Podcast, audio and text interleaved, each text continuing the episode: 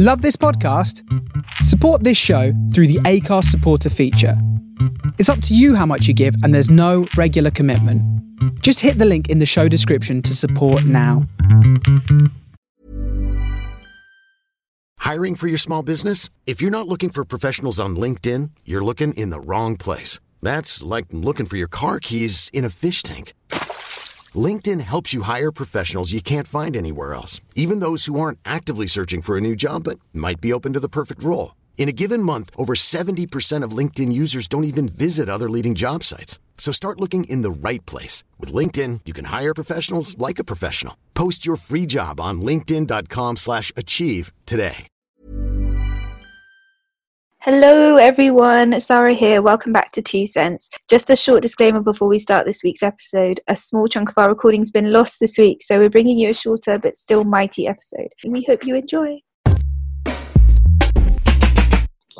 Gotta say, guys, I got a whopper today, but I feel like Sara might know it already. I don't know. I can't even take a guess. So I'm just going to do something.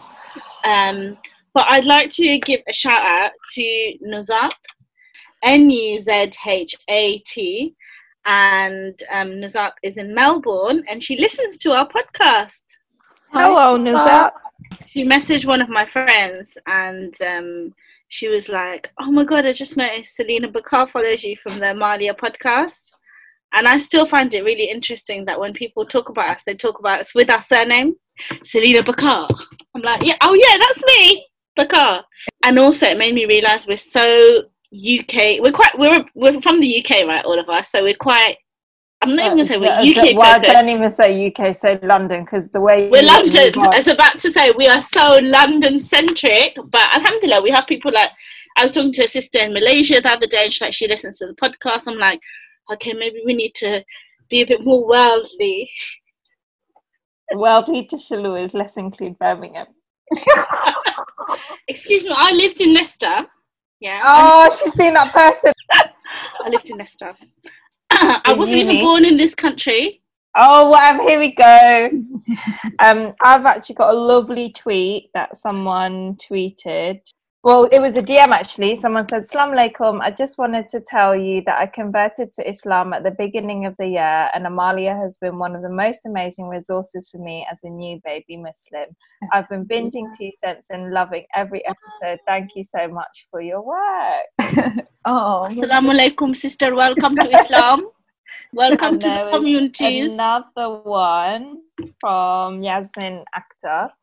And she said, Every Eid, I normally buy a bouquet of flowers for our table. After listening to the Amaliah Tweets podcast where they spoke about the environmental impacts of flowers, I'm confuddled. Do ethical carbon neutral flower bouquets exist? So because of that post, I was like, oh my god, this is just stressing out. A day before Eid, I created content, and I was like, four ethical gifts to make, and one of them was foraging foliage and grass. and as I was writing it, I was like, no one wants a grass, a, a, a varied, varied, multiple grass bouquet. that's how they used to do it in the olden days, and it looks very nice in movies. Exactly. And So- I've got one more to read. Sounded like a radio show now. Do you know Shout out. Text 5601 to get your message in. That's a joke, everybody. Hafsa at Hello Half, and I believe Oh, I she know lives you, somewhere really far. Not really far, but it's not in the UK. I want to say Oh, look, Tanzania. what are you saying? Really far? What's really far? No, I want to say Tanzania, I think, but you know. So she tweeted, and I think this was Sara, the episode we talk about um, finding yourself. And she said, There's a time in your life you keep searching for signs when you're unsure of which path to take. And wow, at Amaliah Tweet's latest Two Sense podcast was what I didn't know I needed. Oh, alhamdulillah. I wish it worked for me. right, should we get started? Right, everybody, let me do my intro. Shall I do it in an accent or shall I do it normally? I would do, do every, You se- every sentence in a different accent. Okay. Oh my god, this is actually going Okay. viral now. you know, you know what? There's too much pressure immediately, and I can't do it anymore. Hello, everyone. Welcome back to Two Sense. If you've listened to one of our episodes before, you know it will go like this. Each of us bring two subjects that are overrated and two subjects that are underrated and bring them to the virtual roundtable to debate and unpack and leave for our listeners to do the same. Um, so let's get started. Who is going first? I'd just like to say thank you to our studio audience today, uh, where there will be some. No, I'm joking. I just wanted to say that. I don't mind going first. Right. that's, that's how all our Like- podcasts start. Nafisa's always like, I don't mind going first. It's okay. So my first overrated is so I'm gonna get a little audience participation here. When I say women's Do you just mean me and clothes, Sara? when I say women's clothes and Yeah. pockets, Yeah. what do you think? They can be the absolute deal breaker of an entire outfit and are rarely useful depending on the size. Like, who actually puts their hands in their breast pockets? Like, what, what, what is that? What is that? What is that? Well, the oyster card, isn't it? And they're tiny. It's like you can only put like one finger in to try and take like one coin out. Can I say, yeah, so they were like they're an unnecessary ex, like accessory to an outfit. Me personally, and if they you know the history of pockets, So, Sara? so like when you Yeah. have like a denim shirt, if you if you want the aesthetic of a pocket, I get it. I understand you want to break it up, yeah, but you don't actually have to make an extra piece of flappy fabric yeah. that ruins the way. Yeah, the I don't understand pockets. You know, when you're shopping, yeah, and you come across the top or whatever, and you're like, it's got pockets. You know, I'm gonna even bypass the ugly print.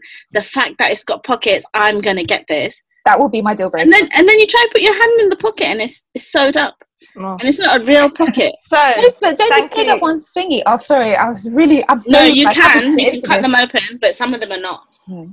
So obviously, pockets are a big contentious area in women's clothing. Correct. You know, we've all said to that person, "I love your dress," and they go, "It's got pockets," right? As like a badge of honor. And so my overrated is I'm actually recalling every conversation where I've like, love your outfit, and uh, someone's done that. and can't it's got pockets. um, so let me just phrase this rightly. You know what I love is how it proceeds then up with a, like a pocket cat show. Catwalk show, where everyone's like, look at the pocket. So my overrated is the reason why women's clothes don't have pockets and the politics of pockets. Because, and I'm going to give you a little history lesson here, guys. So pockets used to be really huge for women to the point where they would have food in them, writing tools in them, sewing equipments in them. like you'd store food in your pocket to eat later while you're out and about. So actually, the the where I got all my information from was some articles and a podcast. And the podcast is called Articles of Interest. And every week they go through a different clothing item and talk about like the history of it. And it's so fascinating. So they've got one on wedding dresses, diamonds, Hawaiian shirts, and there was a whole episode on pockets. And basically, they position this idea of pocket privilege. And what they talk about is so back in the day, you know how you've seen those like portrait photos of women with like huge dresses, tiny waist. Yeah. So those dresses would have slits in them through like their petticoat to get to their pocket because back in the day, pockets That's act- why in the movies. yeah, they've got the slits to reach in. So back in the day, pockets weren't actually part of a garment; they were ex- an accessory in themselves. They were like a belt, and so you'd have the belt, and they were huge. They were like this big. So this they would big, call yeah. a bag a pocket. Well, they were pockets. There were two pockets, and they would be like embellished beautifully. They'd be like amazingly made.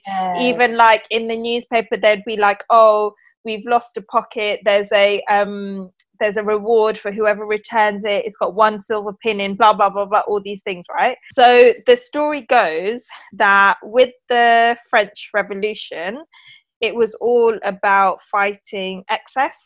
Um, and so all these clothes became a lot more form fitting. And so when you have these really form fitting clothes, you don't have space for for pockets because they'll make it bulky. And it's this whole idea of also what a woman's silhouette should look like, Yeah, right? yeah. And um, so pockets al- al- also kind of became politicized because some people women fought for pocket equality whereas fashion were like no we're Sorry, sorry. not- Can you just repeat that again? Pocket. so what? people were fighting for pocket equality because what fashion was saying is you're now going to carry a small little bag for all your things but then other people were saying no we want our pockets and it's it's actually quite unclear why pockets were just like gone from these huge big things to these tiny things. And there's like conspiracy theories of like forcing women to have to buy handbags or having to rely on women to carry men's stuff. And um but also part of it was that um like many items of women's clothing um, one of the things was that pockets were made out to be for housewives who needed to lug around sewing kits and food and all these things. And so fashion magazines were actually saying that it's liberating not to have pockets because it means you're free from tasks. You're free from not having to lug around your house basically while you're going out and about. And um, so then yeah they they totally took on an, a different idea and then also what ended up happening is basically patterns for men which had big pockets were scaled down to size for women and that's why you get stupid small not form fitting practical pockets. So those pockets were symbolic? They were just they were just like incorporated into the pattern. And the podcast goes even further and she says pockets are like a metaphor for privilege because they are taken for granted by those that have them right and there is and pocket disparity is a construct. Like there's no need for women's pockets to be this small. And she also talks about historically like these pockets would be the way that people would carry the tools that they need in day-to-day life right? And she was like historically it's men that have been the ones with the tools for public life. And so pocket having pockets is also about preparedness and the ability to get around in day-to-day life with what you need. And there's also an intimate nature of pockets right? Of like no one knows what's in your pocket but everyone knows that you're carrying a handbag. And so pocket is like internal to you whereas a bag is external. And pocket is your own territory and your own like you you know what you're carrying around and so i just felt like i really needed to bring this to the podcast because my mind was blown. And also i've i am someone who since like 20 14 15 i stopped using handbags because i just thought they were stupid. And after this pocket revolution where these small bags came into play people were like taking the mick and they were like oh look at that. You, you're stupid. You have to like carry this little bag around now rather than having pockets. Everything is deep and meaningful. You know what um it takes me back to now. You know um back home i would know all my sentences starts with back home but back home, um, a lot of the women wear saris or salwar kameez, or they'll have not a hijab but urna. So, like uh, you know, the with the salwar kameez, you have just the the piece of cloth, yeah. And so many times, like when I've been like at auntie's house, or we like go door to door and stuff, you'll see someone put out their fabric and like, "Oh, give me some," yeah. And they literally take like a like a couple of I don't know what the measurements are, but a kilo of rice in their sari. They tie, gather it up and tie it up, and then they take the fruit, the rice, the dal, the whatever it was, or they'll literally have like they'd make a little pocket out of their sari. Nice. And it's just yeah, it's even till this day, like you see it, like my grand will be like, oh, and she'll open like this little knot, yeah, like, untie the her, knot. Like, her little pan in it or something like that. Okay. um, yeah, yeah, untie the knot, and like like little things like that even i do like people will like tie their keys to their piece of to their yeah. sari and stuff like that but um i went on a walk this morning and what i've realized when the world is on the cusp of some pivotal change whether it be environmental um, whether it be you know re- revolutions etc it seems to be that it is women at the forefront who mm. are basically pointed at and like you you have woman have to change this you have yeah. to change this and you have to change that and literally i walked out the park and i saw this massive tanko and it says uh, wet wipes do not flush down the toilet. I know wipes are bad for the environment but like i literally feel like i'm bombarded with i'm a mum. I'm not that anyone knows that but um i'm a mum. I have periods um and it's literally like the wipes that you use for your kids are wrong, the pads that you put uh, on for your period are wrong, the tampons that you use are wrong, you need to change things. And I'm just standing there, I'm like, where is all this marketing to men? Mm. And I'm like, they use disposable razors, they use things that are like disposable and like do you know what I mean? That actually there there could be some marketing around that. But it's literally always all always us who are at the forefront of having to compromise and give up our pockets, literally. So I totally resonate and get that whole kind of analogy of this is a metaphor for something bigger. And it is yes, everything is that deep. Just on that point of um, that pivotal change happening around the French Revolution, and it was uh, designed to fight excess. Did she go into that, like what that excess was? No, she just she just spoke about how like before that you you would have seen those portraits of women in these huge dresses and gowns, and then during that French Revolution, it all got downsized into these silhouettes and like more form-fitting clothes and less. Yeah, less so that that would resonate back to like even things like um, you know not having being able to afford as much fabric, the mm-hmm. labor that goes with making all of this clothing. Um, yeah, lots of maybe even the imports of things like sewing machines, etc., etc. Um, and also, yeah. also it speaks to like you know stuff like heels,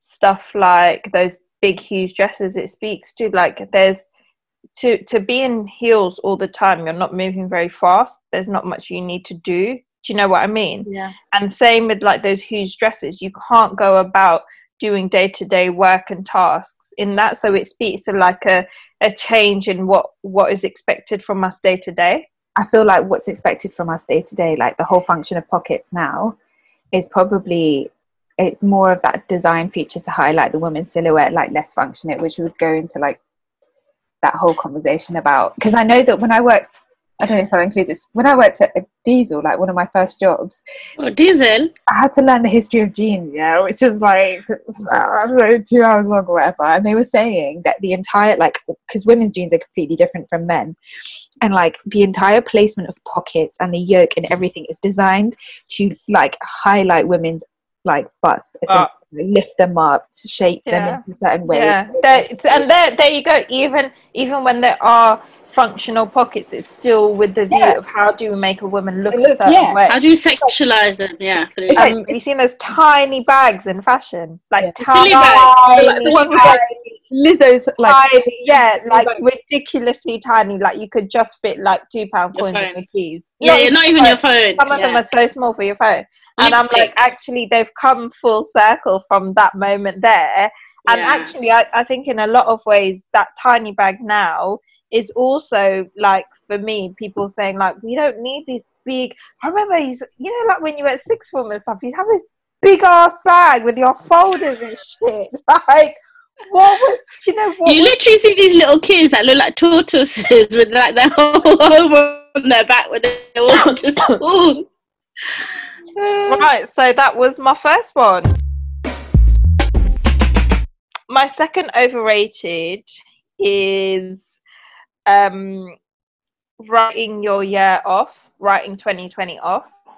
I'm seeing a lot of stuff around like oh you know I'm looking at 2021 now. Da, da, da, this year's been mad. It's dead. It's this, this, that. It's like yes, okay, it's been a crazy year. Even within that this time that's been crazy, even you being able to get through the pandemic, you getting, you know, just doing your basic things and living life is still like you've had a good year in the context of what's happened. And I think also there's a thing around it's also okay to say you've also flourished in the pandemic. And I think I've had this thing where like I'll have a meeting with someone like professionally and they'll be like, Oh, how have you been? How's it and I get it, like they're you know, everyone's aware that Everyone's been sensitive. Yeah, everyone's been sensitive, but in I a nice like, way. Yeah, I feel like I then take that on and feel like I need it's really hard. Yeah, yeah, yeah. I feel like I then take have to like take on this narrative of like, yeah, you know, I've just been really struggling, but you know, haven't seen my family. Yeah, but I'm like, actually, I'm allowed to say I've really flourished in lockdown. I've really enjoyed it. I've had alhamdulillah a really good 2020 so far despite mm. what's been going on and of course like it could have i'm i'm talking in relative to the fact that we've been in lockdown and in a pandemic right and i just think don't like we're halfway through the year you know september to december is still a very long time. So don't write your year off don't write yourself off and you know just reset your intentions. Rethink you know what can i what what do i want to see at the end of this year and it might be something small it might be something big like and just set your goals and your intentions and, and take some time to reset. So that that is my second overrated. You know what? There's been a lot of memes going around about like um if anyone wants to join me 2021 we're leaving now and all of this t- sort of stuff. And i've totally like i blocked all of that type of content out and like a lot of people saying on twitter oh 2020 is over these are the goals i had and i'm just like sometimes actually as like you know when you're planning your life you also have to plan for real time real events. Like Yeah. things happen where then you have to actually assess and change your goals. Like i was literally saying to friends like you know january i had all these hopes these goals etc and you know three months down the line those changed a little bit. Actually i didn't want to pursue a course in botany or you know whatever it was. I just want to keep liking my plants and that's it. And i think someone who's successful is someone who reviews and reiterates what the plan is. I think if you're actually like, right, this is what I have to do, which is good, like you need to have focus, right? But you also have to be realistic and take in, like, you know, sometimes we set these goals like, I'm going to learn Japanese on my walks in a month. Perhaps your brain isn't wired that way, where actually it's going to take you a bit longer. Or you learn it in two weeks. And then you have to change your goals. And I just, for me, like with pandemic, yeah, lots of different things happened, lots of different things came out, but it's not like a piece, a segment of my life that I'm gonna like take away. It's this is all life. This is all still part of my life, and I've just really ignored all of that sort of content. Yes, it has been very hard. It's been it's been extremely unique circumstances. Even for me, like there have been moments where I've really faltered and fallen. Um, but all because I've fallen doesn't mean I'm gonna like be like, oh, can we just like uh, just blank that bit out of my life? It's it's I think part I of think it. there's a difference with for me between writing off the rest of your your year and Mm. saying the rest of the year I'm taking it easy and I'm not putting any expectations on myself. Like that's two different narratives to tell yourself. And Mm. I just think the former one of writing it off and just like basically being like, right, I'm just going to wait for January because the reality is like you're going to build your expectation up for 2021. And then what if that's not the year that you, you know, what if something else happens? You know, Yeah. you're just constantly waiting for that perfect environment, that perfect space to be able to flourish and thrive. And the reality is that you have to meet life where it is at for you to thrive. You can't wait for life to change before you flourish. And that's just the message that I want to tell to the people. You know what? We've we've spoken about this on the podcast before, where we've talked about people waiting for the right conditions, the right time, the right conditions for to execute X or do whatever it is. It's it's not gonna it's not coming. Mm. It is now. You know, I mean, of course, there are certain things where you need certain variables for me to grow my crops. Obviously, it'd be silly for me to plant at a certain time of the year, right? But there's you, yeah, there's ways to do it. It means I have to plant indoors. Um, I would love to comment on this, but I've also got something very similar lined up for my overrated. So I- Should we seamlessly move into yours? seamlessly transition from 2020 and meeting life where it's at into my overrated, which is that your 20s are supposed to be the best years of your life. Dun, dun, dun. It's overrated that the twenties are the best part of your life. Yeah, it's overrated that your 20s are, the, are supposed to be the best years of your life. Shiloh, we'd like to interview you after as someone who's past the 20 segment. Yes, so I did want to crowdsource actually from um, you guys. Yeah, so I was just having this little think because I'm it's my birthday in about a month, and we like obviously are like the way that I understand birthdays anyway is that as much as I would like to not like have it as a some kind of landmark about like where we all are, we all kind of fall into that trap of like what have I done up until this point? What have i achieved? What have i got on my roster? Like should i be where i'm at? Blah blah blah. And so i was reflecting on this like bigger question of like why do i feel like i have to have all of my ish together in my 20s and so like i did a little bit of googling around because like that's what i do when i've got a question. And it's just this I'd love to see your Google history, Sara. I, I the general messaging around like being in your 20s is that it's supposed to be like the best years of your life where you're at your prime in terms of your youth and your like health and things like this. And and then you also have to simultaneously like live your best life but also grind really hard so your 30s are like and your 40s are like So, you've got no problems. Like you've got your house you've got your savings you've got your relationship you've got this this and this. And so i i did just kind of want to like hash it out and talk about it but and like crowdsource like your experiences as well. I, I do think it's overrated at any age to have such a sheer amount of pressure on you to have your stuff together or to be a certain way. And at the same time i do see it as the foundation for a life worth living. Like we have a lot to contend with here. Like things like having savings or having somewhere to live or having a stable relationship do factor in for us because our society is geared that way right? And if you don't have any of those things on your roster you're kind of outcasted in a way.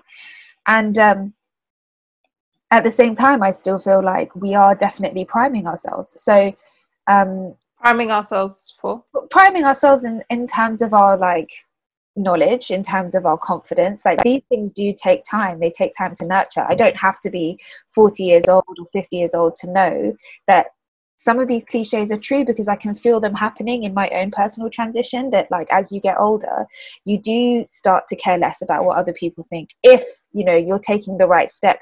But some of these things take a little bit longer for some people than others. I, I knew people in my early 20s who had that like sorted.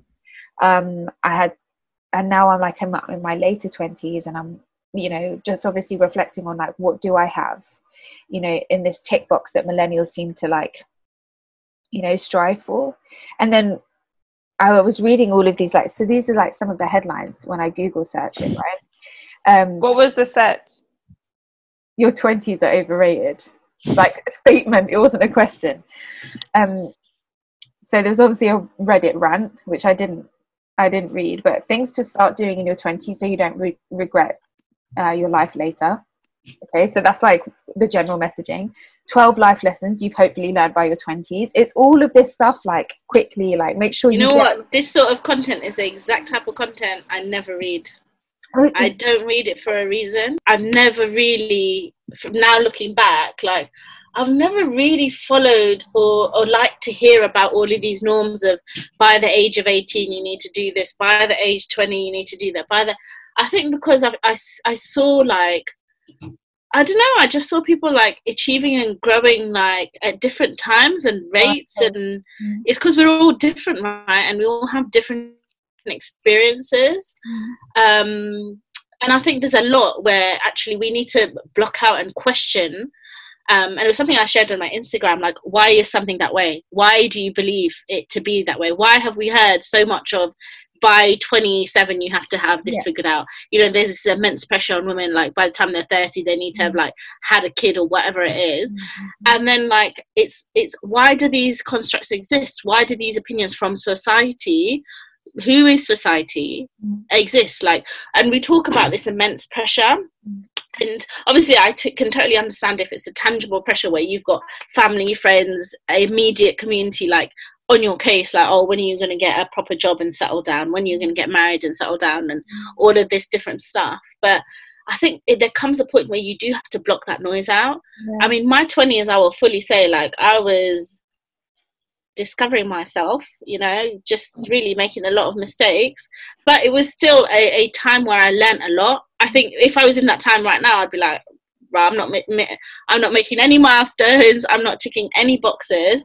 But it's only now looking back where I'm like, actually, they were my formative years. Yeah. But perhaps not in a traditional sense. Yeah. how society views it. Why did I say society?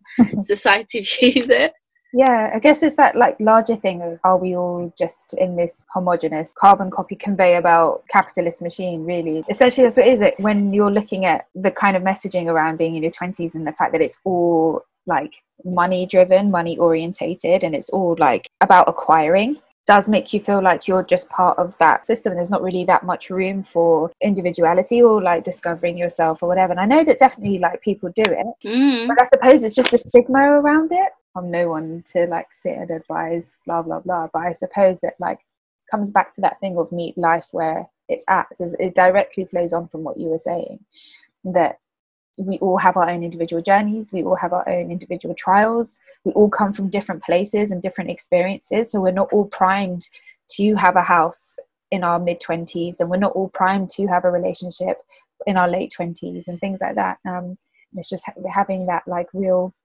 leeway and that real room for yourself to be able to grow and live your life essentially that's what you're supposed to do with it i feel like i not that i know i have but I, not that i not that i noticed i have but i just feel like i ha- haven't taken on that pressure of th- what is expected of your 20s Mm. and so like in many Mm. ways when you were talking sara i was like i i obviously i understand it's out there but i just i didn't resonate in that sense because i just what Shiloh? look. I was gonna say, um, well, I definitely failed all of those tick boxes, and not because I failed at my twenties, but because I was living twenties on on my terms, in my way. Um, and uh, you know what? I didn't have any goals apart from work really hard, climb the ladder really hard, have fun really hard with all the money that I made, and party really hard. Like that was my mom was literally like work hard, play hard. When the River Island new season dropped by those bad clothes from River Island. Do you know what I mean? yeah i i think for, yeah i think for me it's it's also like i i do think like from oh i do think for my 20s like i have loved my 20s alhamdulillah and i think for me it's just because i see so much growth in my 20s and for me it makes me excited of like okay what will happen in my 30s when i know more inshallah. And i i can you know i feel like you know you'll for me growth is something that gives me like a real buzz. And growth outside of what you're talking about because i definitely don't own my own house. I definitely don't have all like those tick boxes that you're talking about. But i recognize that i also am someone who i i am a high achiever. I like to achieve things. And and that is something that like i found what makes me tick what i want to achieve what i want my goals to be for me it's about me acknowledging what has happened in my life and what what is noteworthy in my life outside of those structured achievements that people would maybe write oh this year i got married this year i bought a car this year i or whatever it is or i got a promotion and blah blah blah and i'm also I, I call that the society list, and the Yeah, society and that- list long term ain't gonna do nothing for you. I mean, it, it it will if you've got a house and a marriage yeah, I and mean, a car, yeah, and it. And this is the thing. I of just course. I just think like for me, I hope that like every decade for me is just a marker of growth and things like that. And I I think it, I'm I'm focused less on the outcomes of that list that I'm gonna obtain, mm. and more about do I feel different as a person? And I almost feel like Mm. I, I owe that to myself Yeah. like Mm. I owe it to myself to work on myself regardless of the decade and and make it a great decade for me so, I think what you just said is um, the anchor to this all is do I feel different? Because the thing is, you can meet these milestones that Hiring for your small business? If you're not looking for professionals on LinkedIn, you're looking in the wrong place. That's like looking for your car keys in a fish tank. LinkedIn helps you hire professionals you can't find anywhere else, even those who aren't actively searching for a new job but might be open to the perfect role. In a given month, over 70% of LinkedIn users don't even visit other leading job sites. So start looking in the right place. With LinkedIn, you can hire professionals like a professional. Post your free job on linkedin.com slash achieve today. You know, yes, it, would be wonderful if I owned my own house or whatever the other um, society list is. Um, I'm sure they would feel like they would be their achievements in themselves, right? But it's really like, how do you feel at the end of it? Mm. Does it? And I think that's pivotal because I'm sure we've all had like certain like uh, things that we want to achieve, and then when it's done, it doesn't feel like it doesn't. Mm. It didn't feed you, feel you in any single way, and then you question and and go back to like why why was that on my list? Why was there so much around me wanting to achieve that you know? Mm. yeah and I, I think if you don't know why you want to achieve those things that's where you're you're left with this like empty list that you're not quite sure why who even planted it that you need it. And for me the way i think about goals is like say even if you do want to own your own house is also thinking about who's the person i need to become to get there. So you might say actually the person i need to become is i need to be more disciplined with my spending. The person i need to become is i need to push myself in my career to get to x y and z. And for me that that way of thinking is more fruitful for my life personally because it's less about the outcome it's about if i become this person all these other things will follow it anyway I think it's also um, useful maybe to come from this perspective. Just I've just been thinking while you guys were talking that like sometimes like your twenties aren't defined by the outcomes, right? Yeah. yeah Mm. yeah absolutely And, like, I think I think it's this thing of like if you are not in that place where maybe you're not achieving anything. Maybe the 20s are like and i think this pertains more to that idea of like the, the messaging around your 20s being the best years of your life right? Maybe you know being years of growth or being happy or enjoying your youth. And there are so many people that don't have that opportunity maybe because they're transitioning from like you know your 20s essentially is where you're like figuring out what your adulthood looks like for you. And for some they have like a bunch of obstacles in the way of that. They've got nothing to do with them and they spend the rest of their 20s miserable. Sometimes hormones like kick in and completely hijack the, the, the majority of their their youth right? Mm. um, it can you know be the precursor to um, difficulties like depression and anxiety that really takes over that entire decade of their lives. And the messaging around your 20s it, it being that those prime years or those years that you're working for something and you have an inability to change or you are just lost you don't know what you want in life. And so you can't like you just said mm. like, don't know what it is that you're supposed to be achieving and what that meaning is supposed to have for you. And i suppose that it for me coming from that perspective of like you have every decade of your life as long as as long as Allah subhanahu wa ta'ala lets you Gives you. live on this earth, yeah, and that every decade has its own um like Barakah.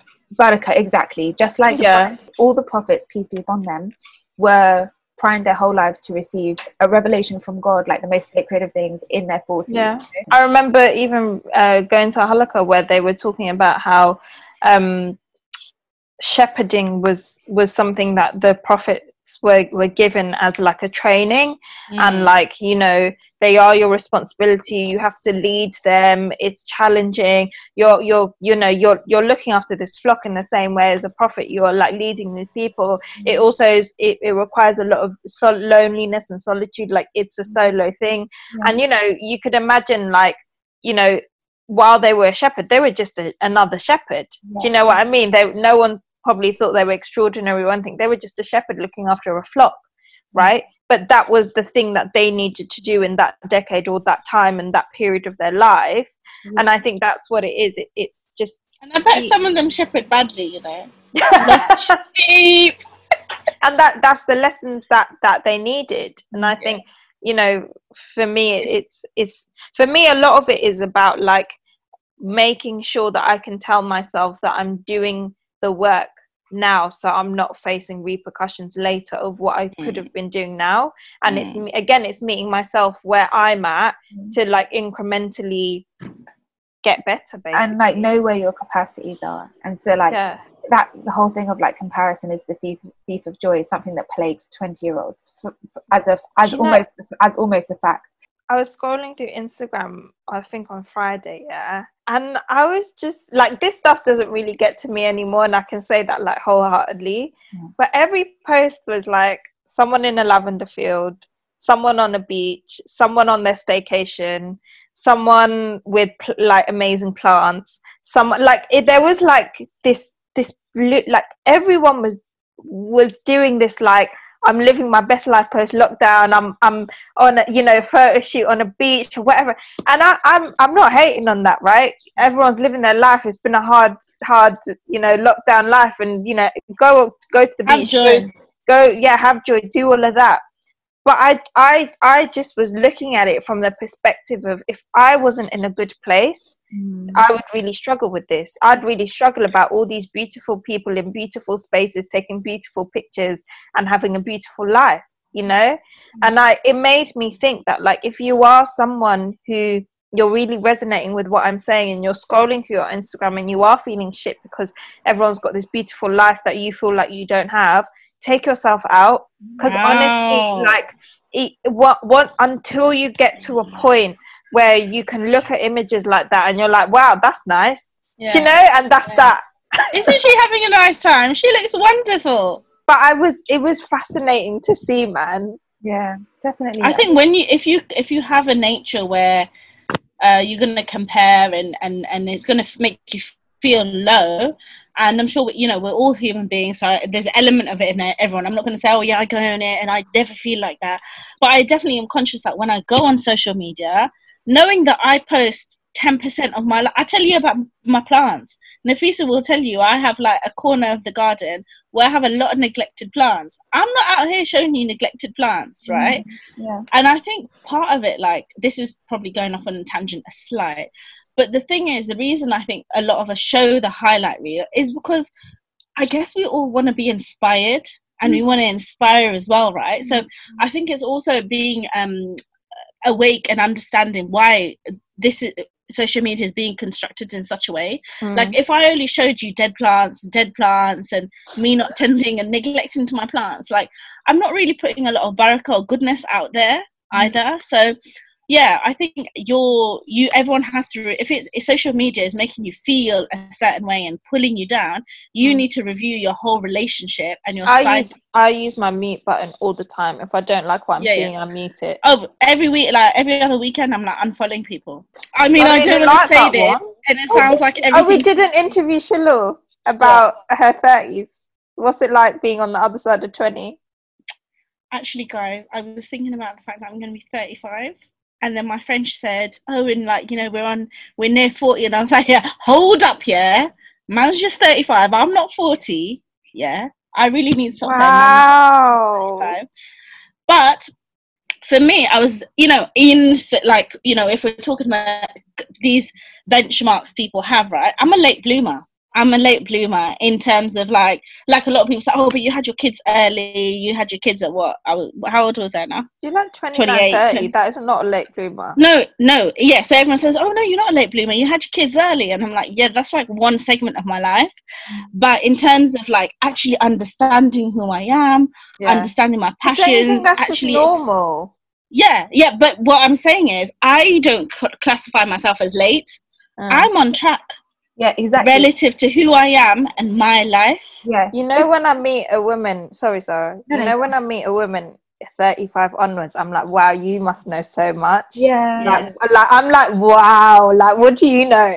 Do you know? I would just love for us all to like, I mean, society, not like obviously not, but like to reframe that and because I think, yeah, obviously, if you've reached a point of contentment in your own journey, you're comfortable with going at your own pace. You can look forward to those like different decades of your life. But if you're bogged down under, you know, multiple things that, you know, it's so understandable why you would be in the situation you're in. I've definitely been there. Not so much with social media, but definitely with other messaging around being in your 20s, right? That like, like example, the marriage is one thing like i've expressed that many times like when i hit my Mm. early 20s it was always like marriage marriage marriage and then it's been an anxiety attack from 20 to like where i am now you know it's all comes back to that conversation about mindfulness and enjoying every single moment and going at your own pace and being comfortable and your own frameworks. And like, to be honest, like, I'm just at the point where I'm like, I don't care if society catches up or not. Like, this is my Yeah, timeline. This is what my expectations are from life. It And for anyone, any of the listeners, if you've questioned why you're not married, do go listen to our two cent special all about marriage. was that American or Irish? Um, my second overrated is um, originality from the perspective of imitating to get started on your hobbies. Okay, it's a bit long winded. Um, I was just thinking about like again all of the hobbies that um, I've tried to start, all, the, all of the kind of like artistic things that I've tried to start um, in lockdown period. Whereas like I usually wouldn't have like the time or the brain space to think about doing any of those things. Same with gardening, like same with any kind of like thing that I haven't really tried before. I was just thinking about like what my mental blocks are because I got I got this clay kit and I was like glitching at the instructions. I was like, do I make this or do I make that? And like, how do I do it? And how? I didn't even look at this. but, this is what I'm saying. Like, some people obviously just get stuck in and do their own thing, right? But obviously, I have to think about things like a million times before I do them. And um, yeah, I was just having a look on like Instagram for some inspo, and and then I was just thinking, wow, like there's n- literally nothing that I could make that somebody else hasn't made before, right? Um, and it could be anything that I'm trying, and um, we all have like our own kind of views about originality, especially in the creative world. It is a very important conversation because artistic expression and um, originality and that kind of license it should be respected and I, I believe there is an etiquette around it and at the same time I, be, I I don't believe in ownership to the extent that like there is no collaboration to some degree Mm. and I think like sometimes I think for me personally um and for anybody who this might resonate with like one of the mental blockers to starting hobbies has been like well how am i going to do this in a way that the end product is going to reflect me and i'm going to be like an originator right because like even if you can get over the hurdle of oh okay i just learn i have to copy this person to learn how to do it um how am I going to eventually use that skill and transform it into like this piece of art, right? Like I always imagine what an exhibition would look like at the end of like learning how to crochet or whatever. And it and it just like put so much pressure on me. And i definitely think okay it's a personality thing but i know i'm not the only one that struggles with it as well. And so um i did just want to like it's a short but sweet one but i did just want to say that it's like a bit of an overrated i think. Imitation as a way to develop your own artistic expression or even not but just to enjoy your hobby and appreciate somebody else's ideas um, is a really valid really that's how that's how i started drawing. I just found stuff on instagram and pinterest and i just yeah. copied it. Yeah yeah and i was just like because yeah because i was like oh i don't i don't know what to draw. I don't have an imagination but i wanted to do the thing of drawing. Mm-hmm. and then i looked on on i would literally like copy it like for like like whatever was drawn there i would try and draw that same thing. And for me it was like okay this this must be helping me get technically better. Yeah, yeah, and yeah. then for me the next phase was like okay then eventually i'll mm. because i've got the skill of the drawing i can just draw whatever i want. But even then i'm like that's not my strength. My strength is just doing the technical but so i'm happy to keep copying. Yeah i mean because you enjoy it. But you found that out through the copying. Exactly. Yeah yeah yeah I think what you were saying about the technical aspect of it is really helpful as well because my sister started copying pictures off of the internet with a pencil and she couldn't draw. And by the end of it, and I've seen this with like artist progression pics, like they'll be like yeah. one year ago versus three years later, yeah. one year Love later. it. Yeah. It's consistency. Um, we all seem to like pocket together. Oh, did you say that? Pocket together. Um, actually, mine are quite um, in line with what both of you have been talking about. And just a disclaimer: we don't dis- discuss any of our underrated or overrated before really we come to the podcast. That's actually really there have brave, been you know. there have been a t- couple of times where I have seen Nafisa and Sara colluding in the office and comparing notes. Um, but I definitely am an independent party. So I don't, I don't know if they had a previous Zoom call to discuss this before. Right, should we move on? All good. Lovely. Lovely. Go. Who's next? You. Oh, is it? Why do I always get nervous? So my first overrated, it's really short. It's just a little bit of a rant. Um, you know, I don't really do rants, but it's a, a little rant. Meanwhile, on Instagram stories every day rant. so this this probably will go to the gram. But what's overrated is not being on social media. Now, I've got a little explanation and disclaimer. And You've experience. done this one before, Shilu. What am I going to say? Uh, about knowing about the world and it's not an excuse. No, okay. no, no, no, no, no. Um, so, not being on social media. Now, there is a caveat. Um, especially and specifically if you are that same person and i know that i'm going to be adding some of my friends that are listening. I do love you dearly, but there and some people that aren't my friends and people who listen and which I love you. Um, I always have to come with a disclaimer. I can't say it with my chest like enough. Um, especially. I'm like, I love you really a lot, but the thing is, and I'm like, if you get offended, that's your fault, not mine. Some of your behaviour is problematic, and I hope you're not offended. But yeah, especially, especially and specifically, if you are the same person that asks social media users like us to do your promotion, your marketing, your research, your DMing somebody for a product. Sounds very personal, Shilu. Event or thing. And I've seen other people. And this this was more uh, prevalent in Ramadan, I noticed, and I got quite exhausted from messages. But the same people running the script on I'm not on social media because rah rah rah I'm like, so instead of you being on social media and promoting your product, researching the thing, marketing your product, I have to be your social media admin assistant and promote your product, market it. Sister, there's not no one signed up to the event. I'm like, where have you shared it? Oh, just in WhatsApp at the moment. Yeah, that's the problem. This, you know, this is, is how I know we live different lives because no one asked me that. I'm 35. But but sis, why do you think we're all on social media? We're all on social media because they're promoting the thing.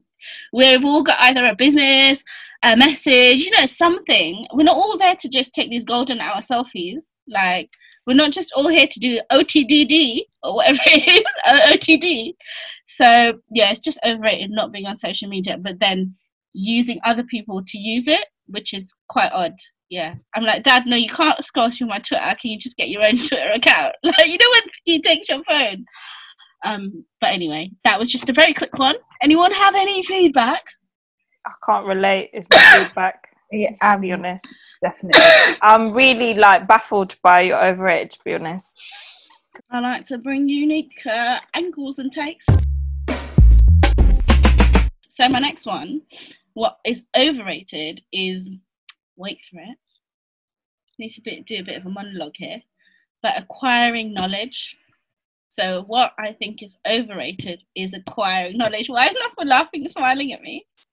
My segments always come with a disclaimer. I should just call myself disclaimer Selina because I don't really have the energy for people to drag me. Yeah, I've, I don't really have that draggage energy.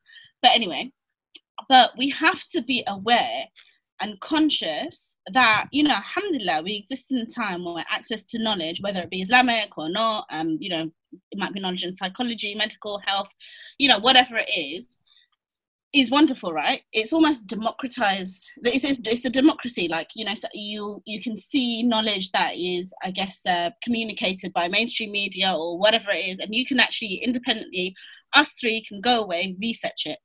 We can access journals, reading material, you know, build our own picture of the world. And I think that is just absolutely wonderful, right? Because, you know, there's this whole, you know, knowledge is power. If you have knowledge, then you can educate yourself, you can find out your own opinions, you don't have to just follow the mass opinion and all of that. And I think that's really wonderful.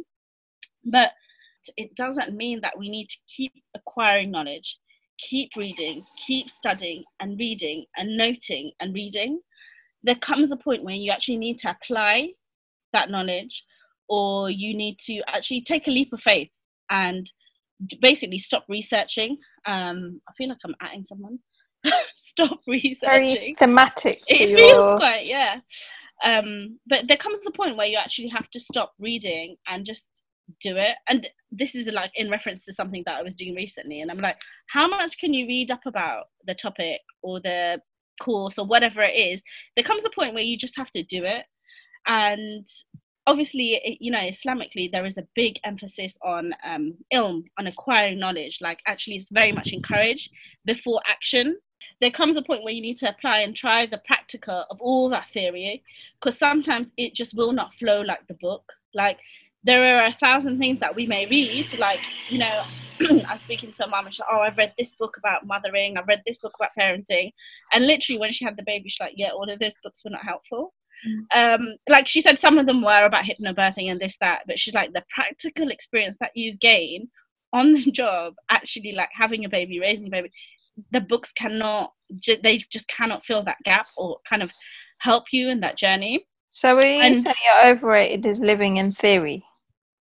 Perhaps, and I feel like actually it's actually a very um, advanced way of procrastinating and playing yourself away that. from growth and success. Yeah. And yeah. I've seen this like reoccurring theme where, and I think it might be something. Way. It is. It's level an advanced 50. way. It is. It's level fifty because you're like, because I, I, was true. speaking to a sister and she's like, "Oh, I'm not ready to write the article. I just need to research. I'm not ready to." Re-. And I'm seeing her tweeting like a madness out here. I'm like, "Now you're ready. Yeah. You are an authority on this topic. Yeah. Um, but it almost felt like she was. Uh, alhamdulillah, I got the article um, like a couple of months ago, but it felt like a, a, very advanced way of procrastinating and playing. Like she was ready then, and perhaps coupled with that is more around like self confidence, self esteem. But how much are you going to read before you're going to apply, sister? And obviously, like I said, in Islam, it does say knowledge comes before action, and there can be no action without knowledge. And it's finding that sweet spot and that balance. But I definitely think I think we're living in a time, like I said, we've got so much access to, to information that we can almost fool ourselves into thinking mm. we are growing when actually all we're doing is reading. Yeah. And like I said, yes, we do need to acquire the knowledge, but it's it's a balance. It's a balance of everything. And even Islamically, we're going to be held accountable for all of the knowledge that we acquire. Like, have we applied it? Have we? And I've actually got to points where I'm like, actually, I'm not gonna, I'm not gonna find out more information on this particular topic because I want to review it. Mm. I want to go over it. I actually want to apply it. Yeah. Um, and then I almost have a process, like almost like module studies for myself. Um, so yeah, that was that was my uh, underrated. I'm sorry to uh, cut you you were skeptical and you brought it back. Yeah, you did. I was just Both saying, mine and Sara's face was like, I think we've had this. And the last the last couple of points. I was like, I, s- I could veer off into like a whole different conversation. Shall I say that again? Advanced way of procrastination. So my first So you're not gonna underrated, and we're just going to read it because I've got a bit of a monologue that I've typed up. Um, so my next, my first underrated is the detrimental or limiting nature and effect of labeling yourself. Hmm. Okay, so the detrimental or limiting nature of labeling yourself, and I wrote in another way the detrimental or limiting nature and effect of overly labeling and pigeonholing yourself. Yeah. To a point of it becoming your belief system. Okay, so let me elaborate on that. Um, we're all on a journey, inshallah, to understanding ourselves better, right? Mm. And on that journey, it means perhaps we begin to describe ourselves. You know, they will say, oh, you got to know yourself and all of this stuff. And this, I think, is really good to be able to explain who you are, your character, your personality, and so forth. But I've noticed something, even on like the journey of myself and self exploration and all of that, that it was further, and it was further raised by a conversation that I had with a friend last week who said she was really concerned about someone. She, you know, she's doing a lot of reading around being an introvert and began to look through every decision through that lens only to the point where they're unable to see any other knowledge anything like um it's also trumping things like okay so what's the islamic etiquette on this Mm. what's the i think me and sara have had a conversation like this in the office before um and i don't want to go into detail about the person but we all label ourselves in various ways and we all tell ourselves these stories of ourselves as well Mm. but like for and this uh, that aspect was triggered by something Nafisa said oh, it was an instagram post you did about I was um, say those words yourself- sounded really familiar. where you actually said, "Oh, I'm not that religious," but it was this thing you said, a story you told us, a narrative you had that may have applied before, but it perhaps doesn't apply now, right? Should I read it Um, out?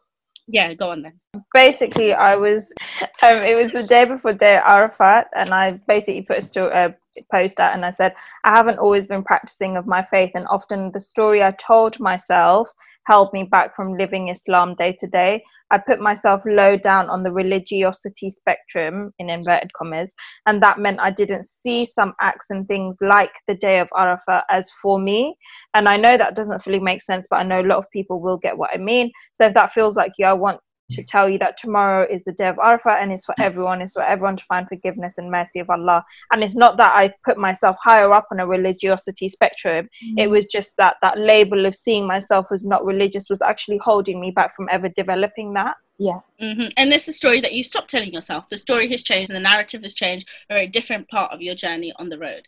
So I think you know it's a couple of double points that I'm trying to get at. So um, we tell ourselves stories based on the number of variables, which I get and I do myself.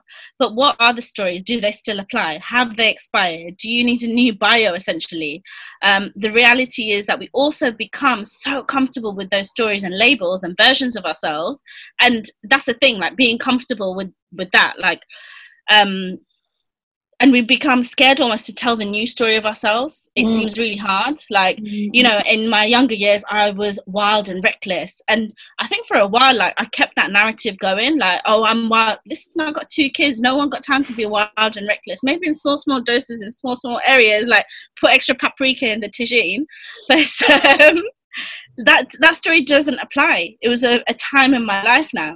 Um and i would make yeah it's a statement i would make like 10 years ago Yeah. um and i think sometimes it's looking at when you need to ditch certain narratives and certain things so sometimes i think we can almost center our labels center on our labels so much so um that is detrimental to our development and you all, all almost like clip your wings and like well i can only go this far this far this far because this is the personality type i am this is the person that i am Mm-hmm. um but actually Yeah. like free yourself of some of those labels and we've seen even even things like oh i'm time poor like i don't have time like that's the story we tell ourselves Mm, exactly.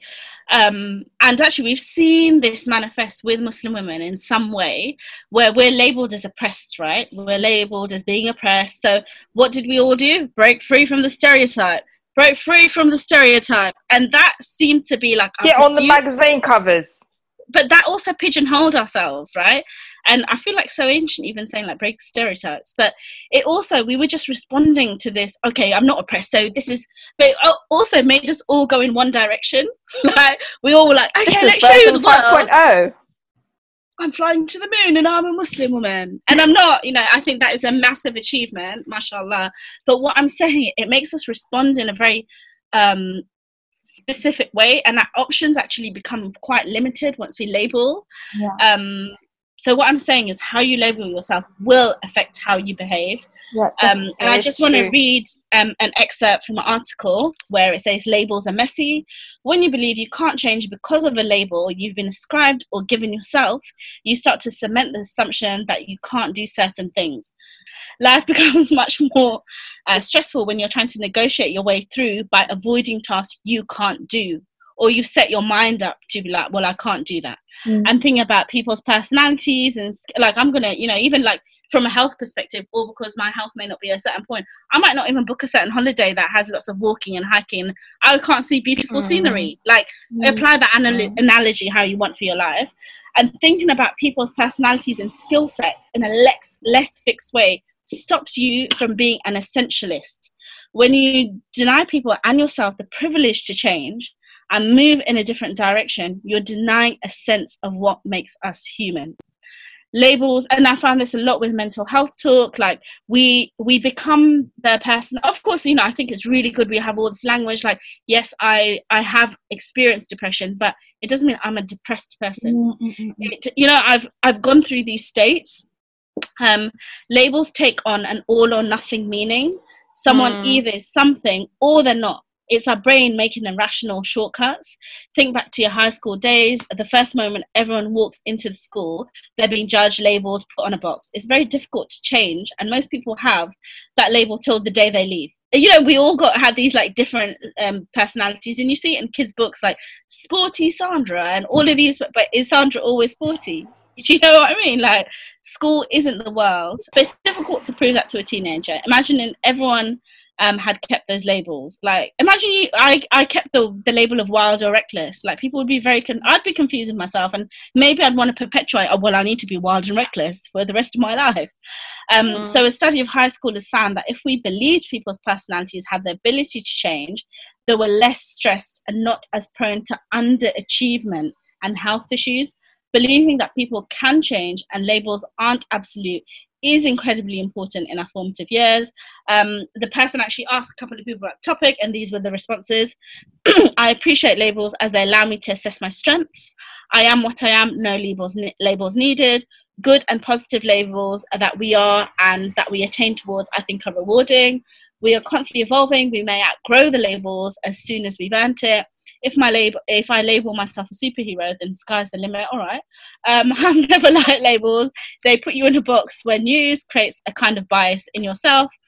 Um, labels help us find our soul people. That's actually quite nice. I think Um, that's when the, you label- the key. It creates a bias within yourself, and sometimes that bias then negatively impacts you. Yeah, definitely. Yeah, this one, which I think uh, tallies back to the example I gave about Muslim women being stereotyped um, as being oppressed. When you label me, you negate me. When you label me, you negate me. Um, next is when we label anything, we think we know what it is, and we close our view off. Actually, it makes you actually quite close-minded, for better or worse, and that includes people. Um, so yeah, every de- definition contains limitations, but they are still important when navigating a world full of duality. And I would say the tip is I think we actually have to look more at ourselves as like a spectrum of what are our strengths that we perhaps want to improve or areas that we need to change or improve on. And I think that's a better way to look um, at yourself as opposed to like trying to apply labels and do a thousand million personality tests and all of this stuff. Just sit and observe yourself and listen to that inner voice more. I really enjoyed that episode, guys. So did I. Thanks. Thank you for this episode. Thank you to everybody who listened. Um, if you have your own two cents that you want to pitch to us, make sure you hit up um, the link in our bio and click on our Typeform. Like, share, subscribe, and we'll see you in the next one. Assalamu alaikum. Live your life. Live your best Amaliah life. forward slash support. Oh, yeah. Live, live on your own terms. See you. Bye. But have balance, isn't it? Please Allah. Okay, goodbye. Bye. When you make decisions for your company, you look for the no brainers. And if you have a lot of mailing to do, stamps.com is the ultimate no brainer. It streamlines your processes to make your business more efficient, which makes you less busy. Mail checks, invoices, legal documents, and everything you need to keep your business running with stamps.com. Seamlessly connect with every major marketplace and shopping cart. Schedule package pickups and see your cheapest and fastest shipping options from different carriers with rates up to 89% off USPS and UPS rates. And with the stamps.com mobile app, you can take care of mailing and shipping wherever you are. Make the same no-brainer decision as over 1 million other businesses with stamps.com. Sign up with code program for a 4-week trial plus free postage and a free digital scale. No long-term commitments or contracts. That's stamps.com. Code program.